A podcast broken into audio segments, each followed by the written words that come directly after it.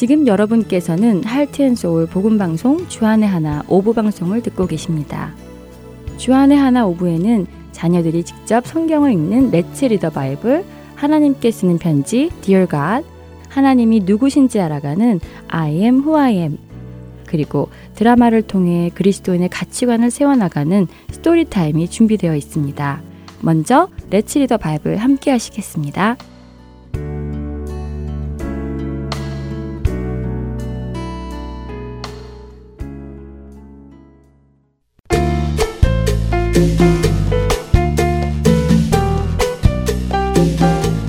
애청자 여러분 안녕하세요. Let's Read the Bible 진행의 함혜진입니다.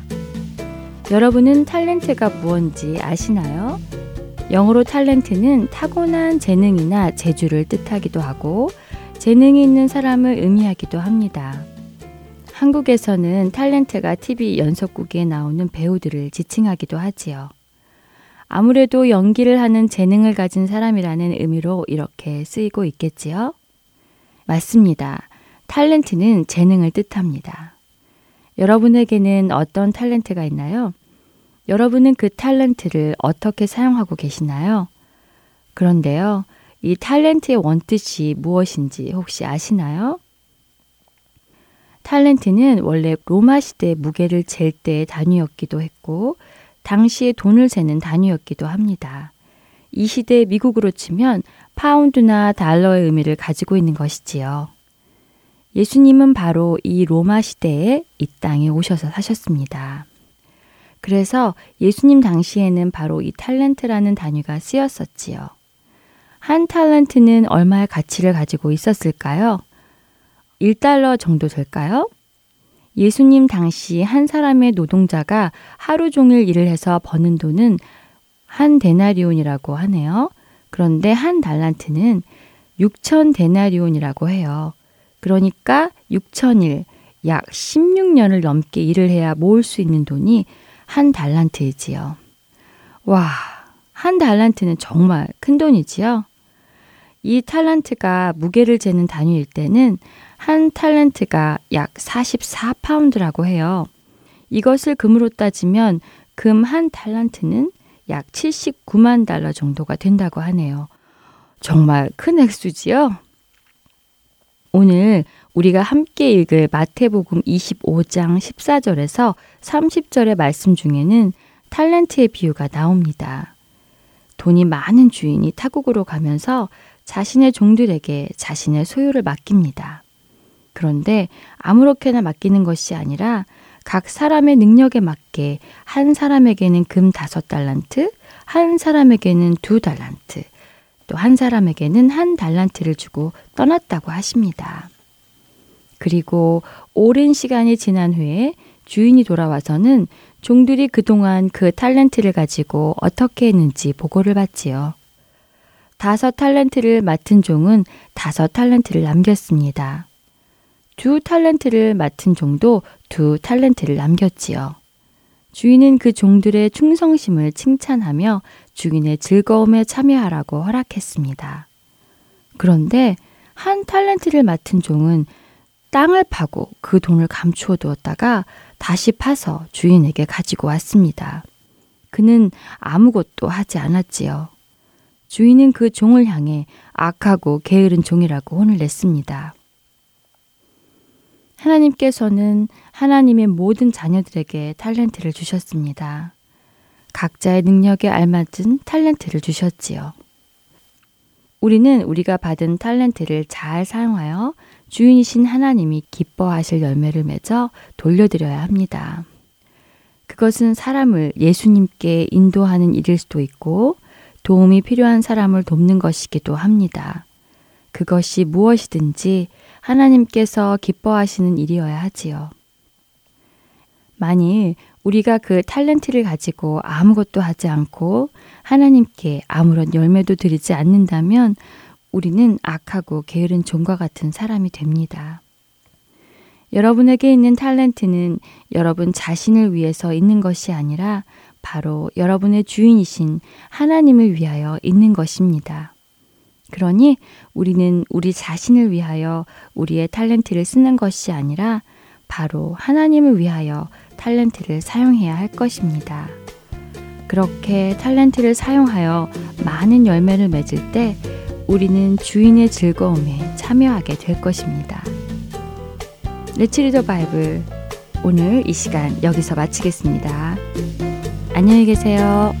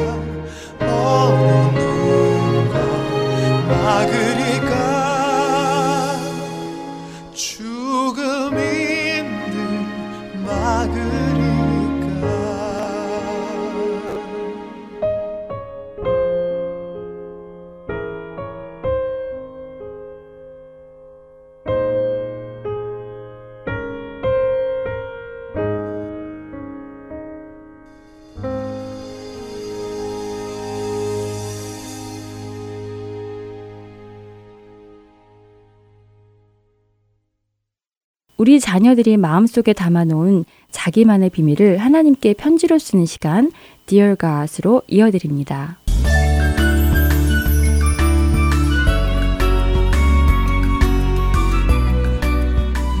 사랑하는 하나님, 이제 곧 크리스마스예요. 오늘은 토요일인데 엄마를 따라서 교회에 왔어요. 내일 크리스마스 예배를 드리기 위해 오늘 교회에서 음식도 하셔야 하고 청소도 하셔야 한다고 해서 따라왔는데요. 친구들이 저쪽에서 연극 연습을 하고 있는 거예요. 하나님도 보셨죠? 친구들이 크리스마스 때 할 연극을 연습하는 모습을요.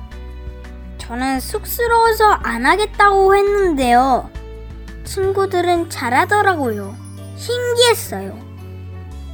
친구들이 하는 연극은 빈방 있나요? 라는 연극이래요.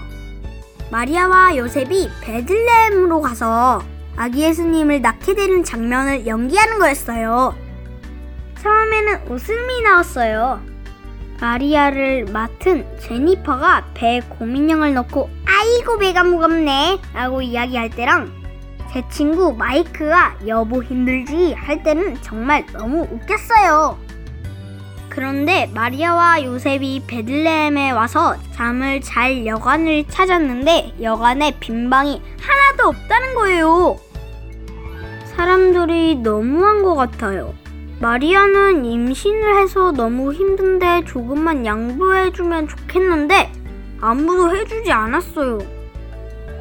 우리 집에는 빈방이 하나 있는데 그 방에 오시라고 하고 싶었어요. 하지만 그렇게 하면 연극을 망치니까 가만히 있었어요. 결국 마리아와 요셉은 빈방이 없어서 말들이 지내는 마구간에서 예수님을 낳게 되었어요.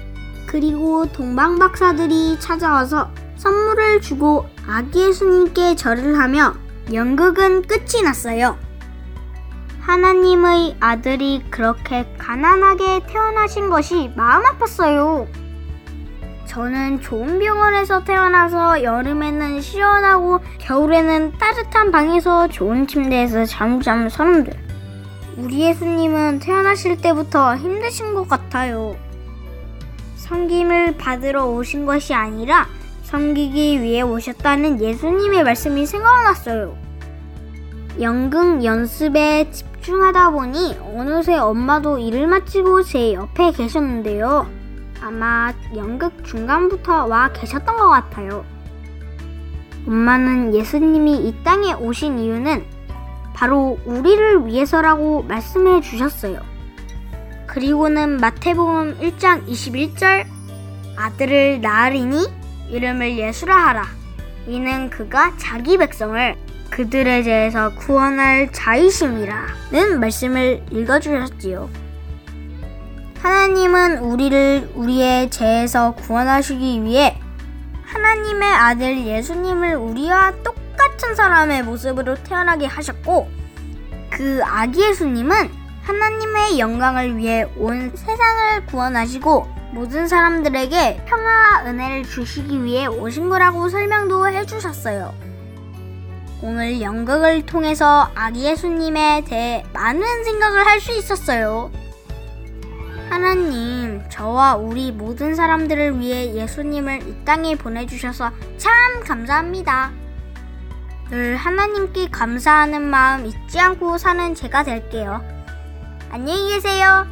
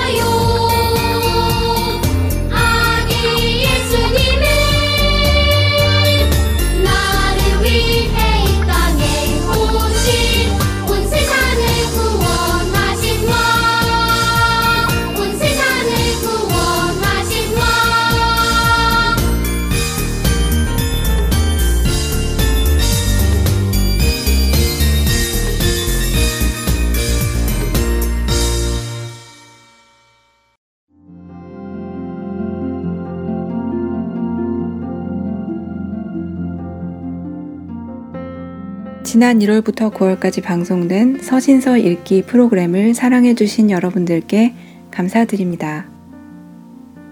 많은 분들께서 유익한 방송이었다 라는 의견을 주셨습니다. 그래서 이 프로그램을 영어 방송과 일본어 방송으로 제작을 하고자 합니다. 서신서 읽기 프로그램의 내용을 영어 혹은 일본어로 번역을 해주실 봉사자분이 계시면 Heart and Seoul 복음 선교회로 전화를 주시거나 이메일로 문의 주시면 감사하겠습니다. 사무실 전화번호는 602-866-8999이며 이메일은 heartandseoul.org@gmail.com 입니다.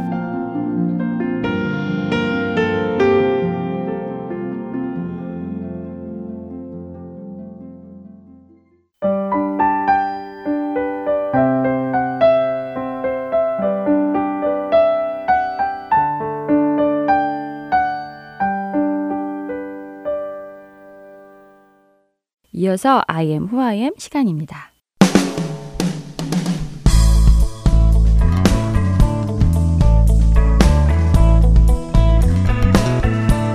시청자 여러분 안녕하세요. I am who I am 진행의 박윤규입니다. 여러분 혹시 뛰어놀다가 넘어져서 상처가 나거나 살이 찢어져서 꼬매본 경험 있으신가요? 상처가 심하지 않을 때는 약을 발라주기만 해도 낫지만 살이 찢어져 상처가 깊게 생기면 병원에 가야 할 때도 있습니다. 얼마나 다친 건지 또 어떻게 치료해야 하는지 알 수 없기 때문에 우리는 상처를 치료할 수 있는 의사 선생님을 찾아갑니다. 의사 선생님은 우리의 아픈 상태를 보고 어떻게 치료하면 되는지 판단하시고 가장 좋은 방법으로 치료해 주시죠. 때로는 약을 발라주시기도 하고 때로는 꼬매주기도 하시는데요. 그때 우리는 의사 선생님을 믿고 의사 선생님이 말씀해 주시는 대로 잘 따라하기만 하면 상처난 곳이 금방 낫게 됩니다. 그런데 여러분 혹시 마음이 아파 본 적 있으신가요? 무엇 때문인지는 모르겠지만 우리 마음이 힘들고 괴롭고 아프다고 느낄 때 우리는 누구를 찾아가서 고쳐달라고 해야 하는 것일까요? 몸이 아플 때는 의사 선생님을 찾아가면 되는데 말이죠. 성경은 하나님을 치료하시는 하나님이라고 말씀합니다. 무엇을 치료하시는 분이시기에 우리는 하나님을 치료의 하나님이라고 부르는 것일까요? 오늘 I am who I am 시간에는 치료하시는 하나님에 대하여 함께 나누어 보며 하나님께서 우리의 어떤 것을 치료하기 원하시는지 그리고 우리는 그 치료를 어떻게 하면 잘 받을 수 있는지에 대하여 함께 나누어 보려고 합니다. 치료의 하나님, 이 말은 출애굽기 15장 26절에 하나님께서 이스라엘 백성에게 하신 말씀인데요. 출애굽기 15장 22절에서 26절의 말씀에서는 하나님께서 쓴 물을 달게 만드신 사건이 나옵니다. 이스라엘 백성들은 광야에서 3일 동안 물을 마시지 못한 채 마라라는 곳에 도착하였습니다. 그들은 그곳에서 물을 마시려고 하였으나 물이 써서 마시지 못하였죠. 우리는 여름날 몇 시간만 물을 마시지 못하여도 갈증이 나서 힘들어하는데 이스라엘 백성들은 광야에서 3일 동안 물을 마시지 못했으니 얼마나 갈증이 났을까요? 그들은 결국 모세에게 우리가 무엇을 마실까라고 말하며 원망하였습니다. 이때 모세는 하나님께 기도하게 되는데요.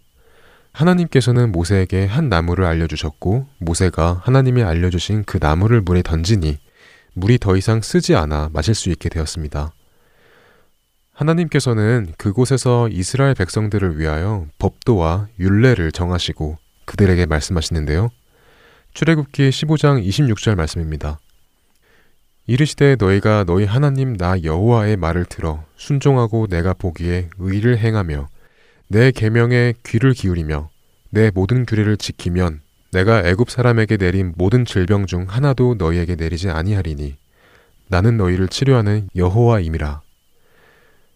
하나님께서는 하나님의 말씀을 듣고 순종하는 자들에게 질병을 내리지 않으시겠다고 약속하시며 자신을 치료의 하나님이라고 밝히십니다. 치료의 하나님, 여기서 치료하다는 말은 히브리어로 라파라고 하는데요. 라파라는 말은 뜯어진 곳을 꿰매어서 고치다, 수선하다, 치료하다, 낫게 하다, 온전하게 하다 라는 의미를 가지고 있습니다.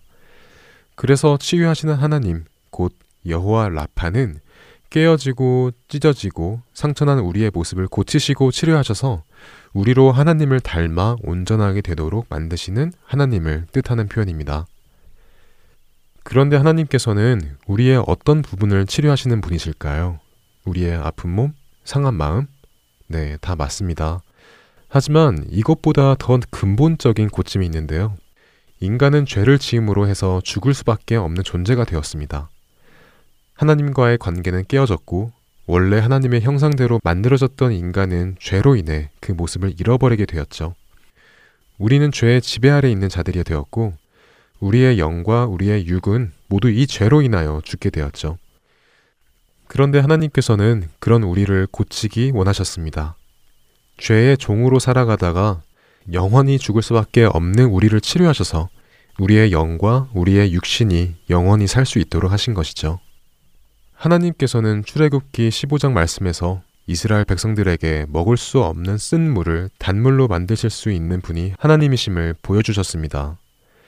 이것은 쓴 물을 단물로 만드신 것처럼 죄로 인해 깨어지고 상처나고 죽을 수밖에 없는 우리를 치료하시고 우리에게 생명을 주실 수 있는 분이 하나님이심을 알려주고 계신 것입니다. 이렇게 우리를 치료하기 원하시는 하나님께서는 우리가 어떻게 하면 치료를 잘 받을 수 있는지 또한 26절에서 말씀해 주셨는데요. 하나님께서는 하나님의 말씀을 듣고 순종하는 자, 하나님 보시기에 의를 행하는 자, 하나님의 계명에 귀를 기울이고 모든 규례를 지키는 자에게 질병을 내리지 아니하시겠다고 말씀하십니다. 여기에 질병을 내리지 않으시겠다는 말은 질병을 그에게 주지 않으시겠다는 말보다 질병이 있어도 그냥 아프게 놓아두지 않고 그 질병을 가져가시겠다는 의미인데요. 쉽게 말해 치료하시겠다는 것입니다. 우리가 상처가 났는데 치료받는 것이 싫다고 의사 선생님께 가지 않거나 우리의 생각대로 하는 것이 더 빨리 나을 수 있을 것 같다고 의사 선생님의 말을 듣지 않으면 우리는 상처를 치료할 수 없죠. 그것처럼 우리의 영과 육은 하나님의 말씀, 하나님의 음성을 경청하여 듣고 그 말씀대로 순종하고 하나님 앞에 정직하게 행하며 하나님의 계명을 잘 지켜야만 하나님께서 잘 치료하실 수 있다고 하나님께서는 우리에게 말씀하고 계신 것입니다. 하나님께서는 우리의 몸이 아플 때에도 우리를 고쳐줄 수 있는 분이십니다. 또한 우리의 마음이 아플 때에도 우리를 안아주시고 치료해줄 수 있는 분이십니다. 그러나 하나님께서는 죄로 인해 죽을 수밖에 없는 우리가 하나님 앞으로 나와 고쳐지고 영원한 생명을 얻기를 무엇보다 원하십니다. 하나님께서는 이스라엘 백성을 출애굽시키시고 그들의 노예로 살아가던 모습을 고치시며 가나안 땅에서 자유롭게 살 수 있도록 인도해 가셨죠. 그 하나님께서 죄의 권세 아래 죄의 종이었던 우리에게 영원한 생명을 주시기 위하여 우리를 고치시고 하나님의 형상을 회복시키시길 원하십니다. 죄로 인해 깨지고 병들고 상처난 것을 그분의 말씀으로 고치시고 하나님의 자녀로 온전하게 살아가기를 원하십니다. 그리고 우리가 온전한 모습으로 천국에서 영원히 살아갈 수 있도록 우리를 인도해 가십니다. 이번 한 주간도 우리를 고치시고 하나님의 형상으로 회복시켜 가시는 치료의 하나님을 믿으며 그분의 말씀에 귀 기울이고 그 말씀에 순종할 수 있는 저와 여러분 되기를 소원합니다. I am who I am 여기에서 마치겠습니다. 저는 다음 주에 뵙겠습니다. 안녕히 계세요.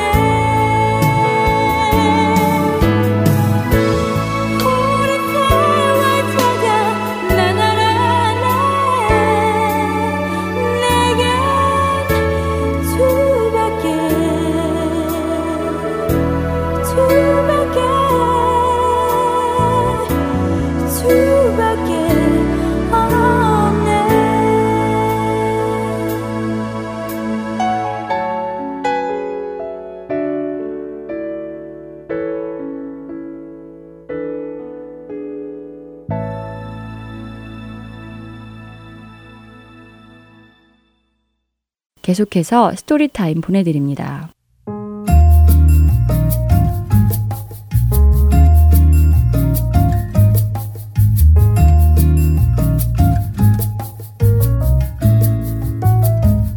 애청자 여러분 안녕하세요. 스토리타임 진행의 최소영입니다. 여러분의 자녀들은 다른 사람들을 친절함으로 대하고 있나요? 혹시 친절함이라는 것이 누구나 기분 좋으면 표현할 수 있는 성품이라고 생각되어 친절함에 대해 가볍게 여기고 있지는 않나요? 그러나 성경에는 친절함에 대한 말씀이 참 많이 나옵니다. 그만큼 우리에게도 중요한 것이라고 할 수 있겠지요? 스토리를 들으신 후 자녀들과 성경을 통해 친절함에 대해 나누고 적용해보는 시간 되시길 바랍니다. 먼저 스토리의 줄거리 들려드리겠습니다. 제목은 The Rose of Kindness입니다. 오늘 스토리의 주인공 에밀리는 친구 캔디와 앨런과 함께 학교에 가는 길에 장미꽃들을 보고 감탄하고 있었습니다.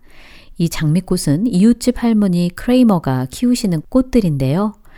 아이들이 장미꽃 앞에서 감탄하고 향기를 맡고 있는 모습을 본 크레이머 할머니는 장미꽃을 꺾어가는 줄 알고 경찰에 신고하겠다며 당장 가라고 소리치십니다. 이로 인해 마음이 상한 에밀리와 친구들은 급기야 할머니를 크레이머가 아닌 크래비, 즉 이상한 할머니라고 불러야 한다며 할머니의 이름을 놀림거리로 삼고 말지요. 그날 저녁 에밀리의 가족은 가정 예배를 드립니다. 에베소서 4장 32절 말씀인 서로 친절하게 하며 불쌍히 여기며 서로 용서하기를 하나님이 그리스도 안에서 너희를 용서하심과 같이 하라는 말씀을 나누고 에밀리는 오늘 있었던 일을 이야기합니다. 자신과 친구들은 그저 꽃이 예뻐서 향기를 맡고 있었을 뿐인데 크레이머 할머니가 큰 소리를 치며 불친절하게 대했다며 그래서 크래비 할머니라고 부르기 시작했다고 아버지에게 말씀드리지요. 하지만 아버지는 오히려 에밀리와 친구들이 할머니에게 잘못한 행동을 했다며 예수님께 회개를 하고 용서를 구하여 하나님께 예수님의 친절과 사랑을 보여줄 기회를 달라고 기도하자고 말씀하시지요. 그리고 바로 다음 날 에밀리에게 그 기회가 찾아옵니다. 학교를 가던 에밀리는 할머니를 보게 되는데요. 할머니는 자신의 강아지 데이지가 집 밖으로 도망쳐 나와 곤란해하고 있었습니다. 에밀리는 고민하지 않고 바로 강아지를 찾아다 드리지요. 크레이머 할머니는 다리가 점점 불편해지셔서 강아지 산책을 하는 게 예전처럼 쉽지 않다고 말씀하시자 에밀리는 자신을 소개하고 할머니께서 원하신다면 대신 강아지 산책을 해드리겠다고 말씀드리지만 할머니께서는 거절하십니다. 이 모습을 본 친구들은 에밀리를 이해할 수 없었지만 에밀리는 할머니에게 친절을 베풀 수 있는 기회를 예수님께서 주신 것이라고 말하지요. 그날 오후 정말 신기한 일이 일어났는데요. 크레이머 할머니가 학교를 마치고 돌아가는 에밀리를 기다리셨다가 이틀에 한 번씩 강아지 산책을 시켜달라고 부탁하시며 많지는 않지만 용돈을 주겠다고 이야기하십니다. 그 말을 들은 에밀리는 용돈 대신에 장미를 예쁘게 잘 키울 수 있는 방법을 알려달라고 부탁드리지요. 매일 강아지 산책 후 에밀리는 할머니에게 장미꽃 기르는 방법을 열심히 배웠고 할머니는 에밀리의 섬김을 통해 예수님의 사랑과 친절에 대해서 서서히 알게 됩니다.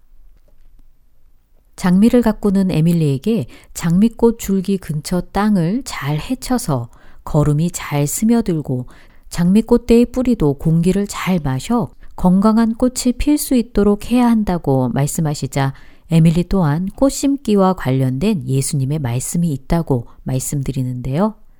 누가복음 13장 6절부터 9절 말씀.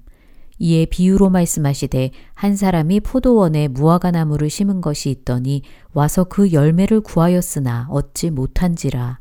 포도원지기에게 이르되 내가 3년을 와서 이 무화과나무에서 열매를 구하되 얻지 못하니 찍어버리라.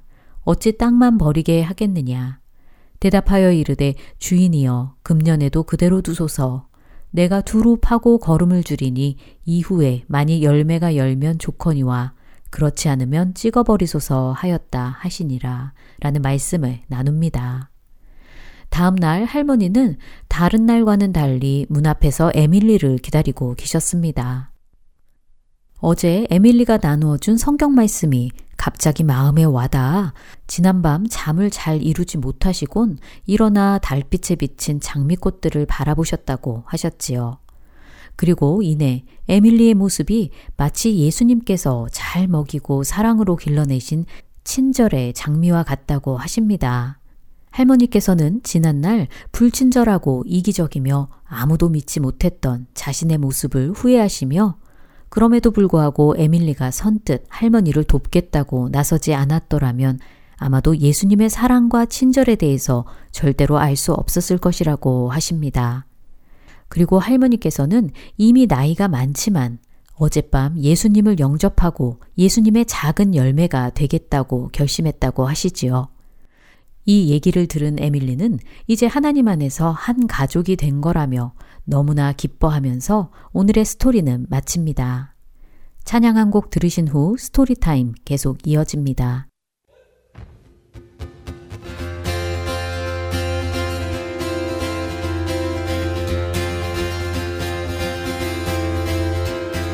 천사들의 노래가 하늘에서 들리니 산마들이 기뻐서 메아리쳐 울린다.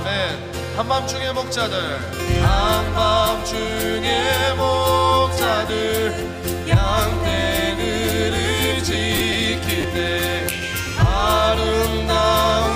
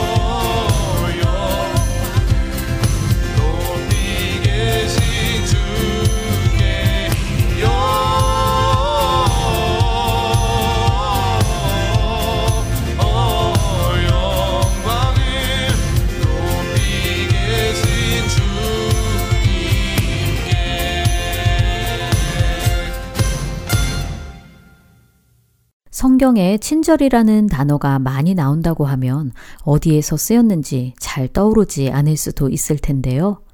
영어 성경에서 kindness라는 단어는 한글 성경에서 친절이라는 표현뿐 아니라 자비, 인자 등으로 번역되어 있습니다. 이 자비와 인자는 바로 하나님의 성품이지요.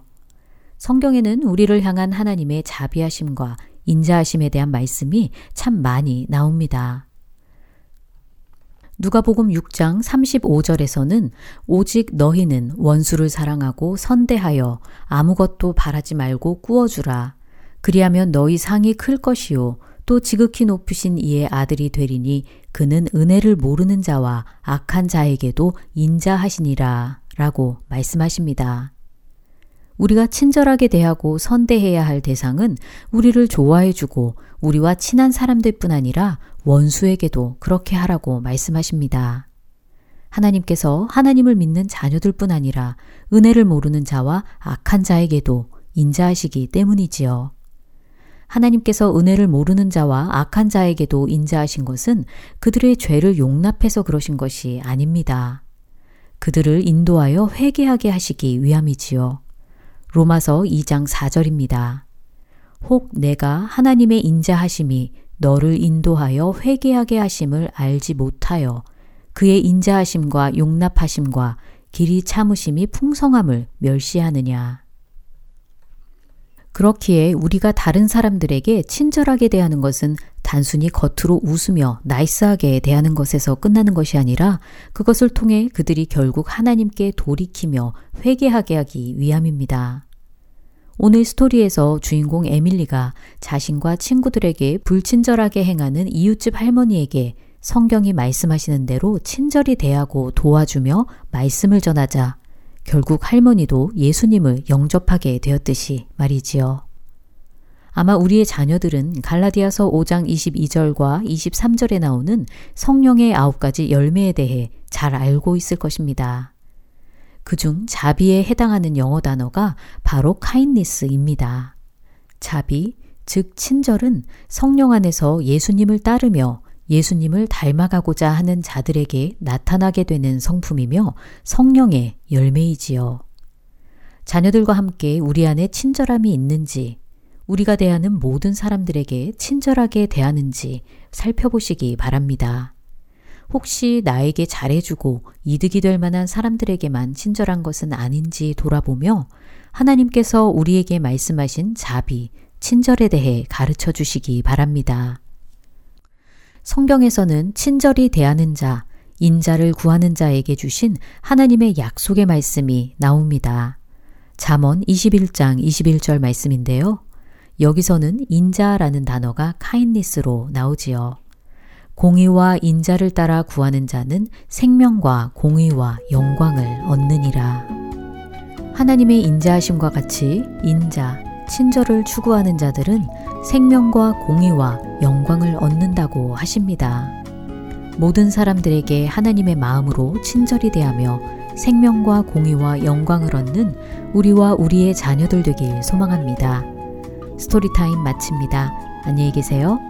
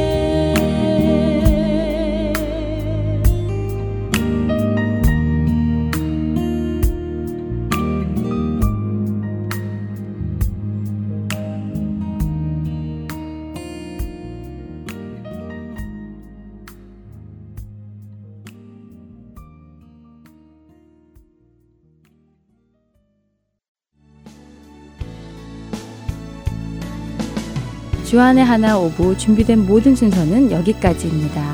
애청해 주신 여러분들께 감사드립니다. 다음 시간에 다시 찾아뵙겠습니다. 안녕히 계세요.